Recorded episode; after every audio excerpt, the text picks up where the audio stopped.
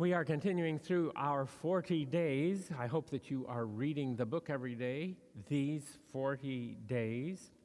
We have seen, as we have been looking at the Sermon on the Mount, that Jesus has announced, Repent, for the kingdom of heaven is arriving. We've discussed the fact that the people had expectations of what the kingdom of heaven was like, and that when Jesus announced the, the coming of the kingdom, they were thinking impending overthrow of the Roman government. And they were thinking he's going to set up a new Jewish empire and we will rule the world. We will be the ones on the top, and the Romans will be the ones on the bottom. Great crowds were excited by Jesus' message. We've talked about that. We've seen that people came from provinces, multiple provinces of the Roman Empire, all around Galilee, and they came to hear what Jesus was saying, and they came to see the displays of his power as he healed people of diseases that were hopeless. So great crowds came, and they listened to Jesus. And Jesus knew that their expectations of him and what he was doing did not match what was in fact the arrival of the kingdom of heaven. And so, the scripture says, he went up on a mountain, and the disciples came to him, and he began to teach them what the life of people who live in the kingdom of heaven is really like. And so we come to the Sermon on the Mount. As we've read the Sermon on the Mount together, we saw that the kingdom of heaven's blessed, successful people aren't the same as the world's blessed, successful people we talked about the fact that most of us, if we sat down and we said, here is what the life of a successful, blessed person looks like, we probably wouldn't have come up with the list that Jesus shared with the people as he began to teach them on the mountain. The blessed, the successful life. Those people that he named are not the people that we would have named. And then last week, as we continued to read what he had to say, we saw that he did not come to abolish the law, to set aside the law of Moses, to set aside all of the commandments that the Jewish people, or at least a number of the Jewish people, tried to live by. But instead, he said he came to fulfill the law. And he said that among you, you think the Pharisees and the scribes are the ones who are best at keeping the commandments of the law. But I'm telling you that you better do a lot better job than they do to live in the kingdom of heaven. For they don't live out the intention of the law. Instead, they focus on what does it take to actually meet this law. And then we went through a number of examples, both in the Sermon on the Mount and later on in the book of Matthew, of him saying, This is what it looks like to fulfill the intent, uh, for, to fulfill God's purpose and plan for us when we are living out true life in the kingdom of heaven and when we are fulfilling the law, the commands. So, today we're going to, to look again at the Sermon on the Mount. We're going to be reading from Matthew chapter 5, uh, starting at verse 43. And we're going to read, what we're reading is kind of an interlude. Uh, it's, it's the transition from the fulfilling the law to a new section that he's going to be introducing where he talks about how do we open the door so that we experience the very presence of God, which is what the kingdom of heaven life is all about. And uh, as we look at this today, instead of just precisely going through sentence by sentence of what Jesus had to say, here's the question that I want you to think about. Are you buying any of this? Or do you say, oh, well, that just sounds really good? There were a lot of people who listened to Jesus and said, oh, that sounds, that just sounds really nice. But that's not ever going to work. That won't work for me. I can sit here and listen to it. But Jesus and his kingdom aren't the kingdom that I need to get where I want to be. So let us begin to read the Gospel according to Matthew, chapter 5, verse 43, where Jesus said, You have heard that it was said, Love your neighbor and hate your enemy. But I tell you, love your enemies and pray for those who persecute you, that you may be children of your Father in heaven. He causes his sun to rise on the evil and the good, and sends rain on the righteous and the unrighteous. But if you love those who love you, what reward will you get? Are not even tax collectors doing that? And if you greet only your own people, what are you doing more than others? Do not even pagans do that? Be perfect, therefore, as your heavenly Father is perfect. Be careful not to practice your righteousness in front of others to be seen by them. If you do, you will have no reward from your Father in heaven. So when you give to the needy, do not announce it with trumpets as the hypocrites do in the synagogues and on the streets, to be honored by others. Truly, I tell you, they have received their reward in full. But when you give to the needy, do not let your left hand know what your right hand is doing, so that your giving may be in secret.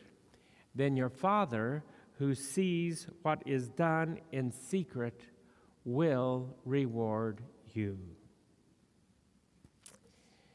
That is the passage that we're going to use as our place to focus on this question Am I buying this?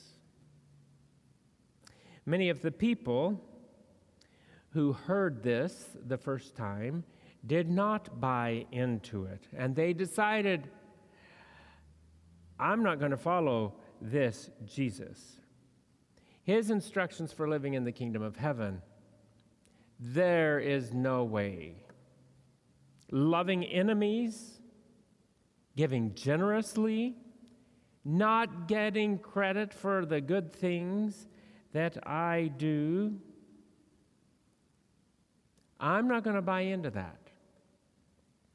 Now, I want you to think for a moment and try to, to come up with some reasons. Why is it that someone, why is it that the first hearers, when they listened to Jesus, would have backed up a bit from the kinds of things that he was saying?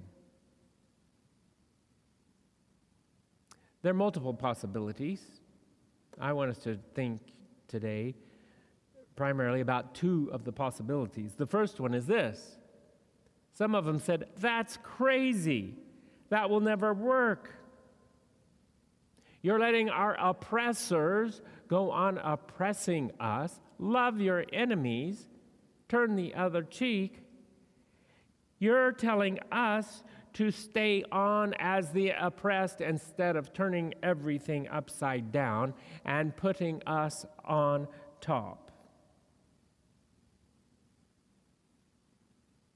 In other words, what you're saying will not produce the blessed, successful life. We all know what it takes to get ahead in this world. The kind of life Jesus is teaching is going to leave me vulnerable. It will leave me exposed. It will make me weak. People will take advantage of me. The only way to be secure in this world is to be in control. If this is the way that God wants us to live, I can do better. So I don't believe, I don't trust this is the truth. I am rebelling against what Jesus is saying is God's plan and purpose for us to live. That is not the wonderful life that I have expected from the kingdom of heaven. So I'm not living that way. I will live my own life according to my own plan. Now, if we were going to try to summarize that whole thing up, we'd say they didn't believe because they were too arrogant, too proud, too certain of themselves to accept the kinds of things that Jesus was saying. Now, I'm sure there were some other folks who would have said words that were very similar to the first group, but they would have said them with a very different sort of tone they probably would have said things like, That will never work. That kind of a life would leave me vulnerable. People will take advantage of me. I will be insecure. I will have no control.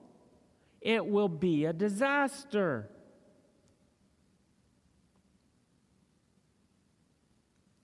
You want me to trust God? God's not going to make things turn out all right. Bad things happen all the time. We've all seen them, we've all experienced them. So, no, I'm not going to live the way Jesus is teaching. I don't believe that is a successful, blessed way to live. If there's a kingdom of heaven, it's not going to work that way. I know that will never work for me. So, what's behind th- that set of statements? Fear. Fear. I'm not going to be vulnerable. I want to make sure to do what I can to, to ensure for myself that I am going to have a successful, at least as successful a life as possible for myself and for my family. So I'm not going to follow Jesus. Yeah, I agree with the other group. It's not going to work. But my driving, my driving uh, part of my decision is I'm afraid to live like that. I need more security than that would bring. So that's really those two positions, and you could come up with others imagining what people's response would have been who turned away from Jesus. But really, the question that comes out, and really the question that underlies the entire kingdom of heaven, that underlies the whole command repent, for the kingdom of heaven is arriving. The question that underlies truly following Jesus is this do I trust Jesus? Really trust Him?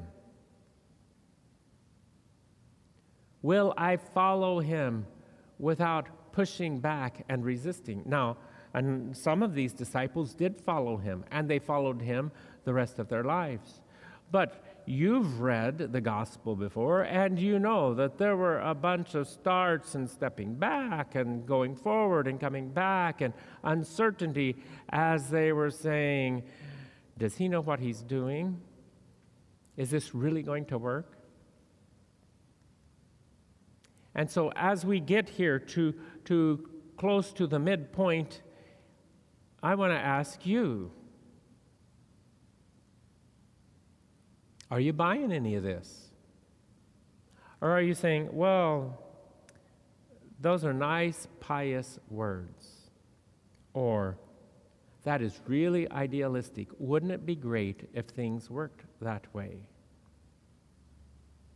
But Jesus lived that way. And He's calling us to repent of trusting in our lifestyle, our values, our strategies for living that we picked up from living in this world.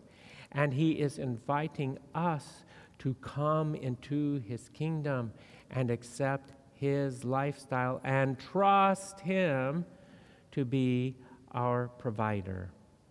In a few weeks, we'll get down to the last part of, uh, of uh, chapter 6 in this Sermon on the Mount. And he's going to say, Seek first the kingdom of heaven and its righteousness. And all these things, all these things that you're going to need, are going to be there for you. He said, Don't be filled with worry, don't be anxious. Especially, don't be thinking about what's going to happen tomorrow. He said, Tomorrow's got enough evil in it. Just live today. And trust me today, he says. So, do you trust Jesus? Do you trust him enough to let go of your arrogance and selfishness if you're in one of those, uh, in that first group that said, This is crazy? Do you trust him enough to let go of your fear?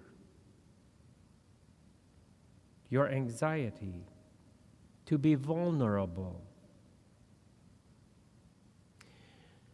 Who do you think he really is? Do you really believe that he is the almighty sovereign of the universe? Do you really believe that he has loved you since the foundation of the world? That he cherishes you, that He has a good plan and purpose for you? Do you really believe that He wants what is good for you? That His love, in fact, endures forever? Do you really believe those words we sing when we come together for worship?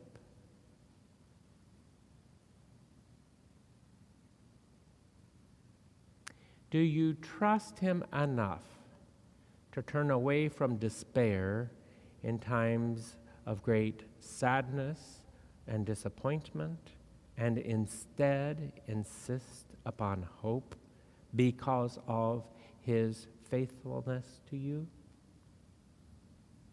Are you confident He will not abandon you in any hard challenge that you face?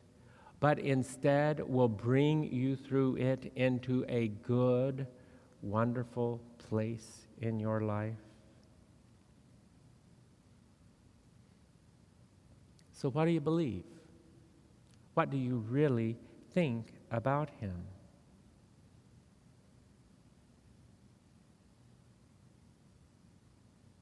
And how convinced? 75%? 90%? or fully convinced?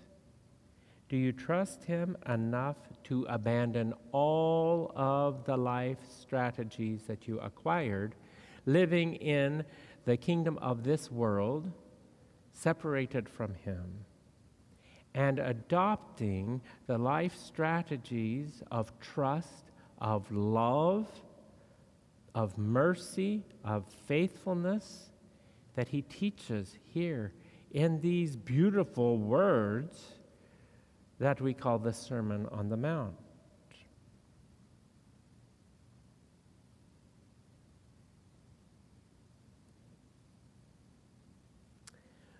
So here's the truth for you and for me today. No matter how hard you try, you are not in control. Neither is anybody else. Now, we live a lot of the time as though we are in control. We look at our calendars in the morning and we say, Oh, here are the things that I'm going to be doing today. I've got it all planned. It will all fit together. It works well. And these things are going to accomplish this, this, and this that I want. We make plans and we live as though all of our dreams are going to actually become reality. But confidence in, in our ability to control and make things happen is an illusion because we are not able to make everything turn out the way we think we can. We don't have as much power as we think that we do. A lot of our peaceful satisfaction and confidence is based upon what is an illusion. And the illusion melts away when things happen that remind us of just how vulnerable our lives really are.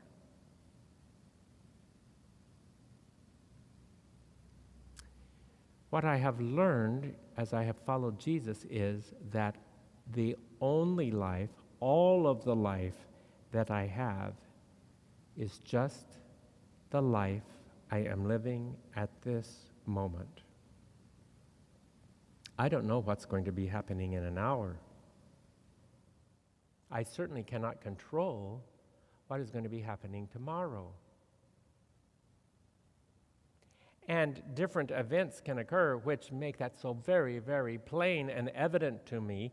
And sometimes when those events come, we are overwhelmed because we suddenly see how much we are not in control and how, how great are the deficiencies in our lives and the inabilities to make what we want to come to pass happen. What kind of things am I talking about? Things like a cancer diagnosis or an unexpected layoff or the death of someone that we love. Unexpected tragedies, unexpected disappointments, or a pandemic James, Jesus' brother, wrote about our tendency to trust in ourselves and our overconfidence and our foolishness in these words. It's in the letter uh, from St. James in the New Testament, chapter 4, beginning at verse 13. And this is what James had to say. Now listen, you who say, Today or tomorrow we will go into this or that city, spend a year there, carry on business, and make money. Why, you do not even know what will happen tomorrow. What is your life? You are a mist that appears for a little while and then vanishes. Instead, you ought to say, If it is the Lord's will, we will live and do this or that. As it is, you boast in your arrogant schemes. All such boasting is evil. So we need to, I think it's good for us sometimes to have to come to, the, come to terms with our weakness, our inabilities, the finiteness of who we are as human beings. And Jesus doesn't say, so you ought to be afraid. You ought to be worried. You ought to be anxious. He says, No. The kingdom of heaven is arriving. You are the cherished of God. You are loved by God. He will never abandon you. His love endures forever. He doesn't say that God will make sure that you never have a disappointment and that everything will go exactly as you hoped and dreamt because you're trusting in God. No, He teaches us that if we will trust Him, if we will really trust Him, that He will care for us and He will get us through the things that are deep and He will get us through the things that are hard, the things that look impossible to us. He will get us through to the other side, and we will say with peace and thanksgiving and joy, The Lord is faithful. You can count on Him. He is trustworthy. So now we're back where we started today. What do you think about Jesus' teaching? For a number of days, for several weeks now, you have been reading what he has to say to us about how to live the blessed, the successful life in the kingdom of heaven, what it really means to repent. Are you trusting him?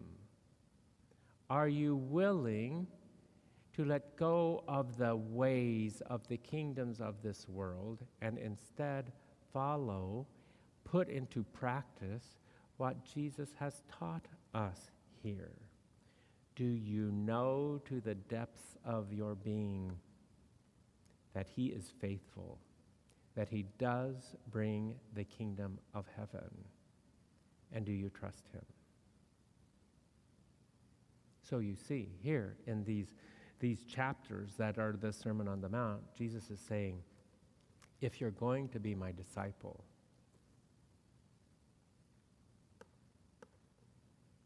this is the way your life will look. It's not about overthrowing the Roman Empire. It's not about becoming powerful, wealthy secure in the kinds of things that the world calls secure. Instead, it's about accepting His words, His words of mercy and love, and becoming a person of love and mercy, a person like Jesus. So you see what Jesus was telling us here. He was saying, if you are truly my disciple, if you truly repent, the Sermon on the Mount is a description of your life.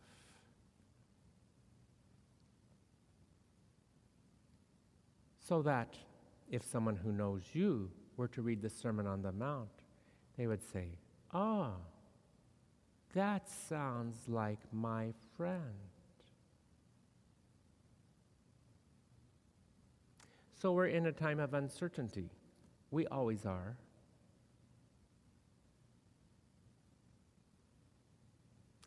But it's in our faces a lot right now. It's the same question Jesus has for us today that he has always been asking us, and that will still be the important question in the days ahead. Am I willing to trust Jesus? So let us pray. Lord Jesus Christ,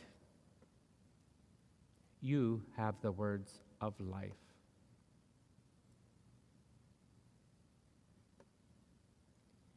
You are the creator of the universe come to live among us, to reconcile us to yourself, to help us in the confusion of life on this planet and all of the mixed up ideas that human beings have about how to get what you want out of life.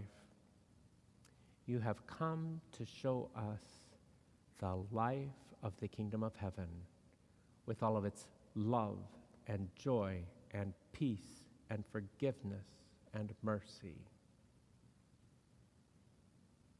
And most of us most of us have, have made a decision in the past to follow you, but we must confess that at times we have not wholeheartedly implemented what it means to repent, abandon the methods of the kingdom of the world, and accept your strategies for living holy, righteous lives. So we ask, would you pour out your grace upon us now? And in these days, when we are confronted with our lack of power, would you help us to remember that you are faithful? And may we each one choose to trust you and follow you. We ask this to honor you, Lord Jesus Christ, our Savior. Amen.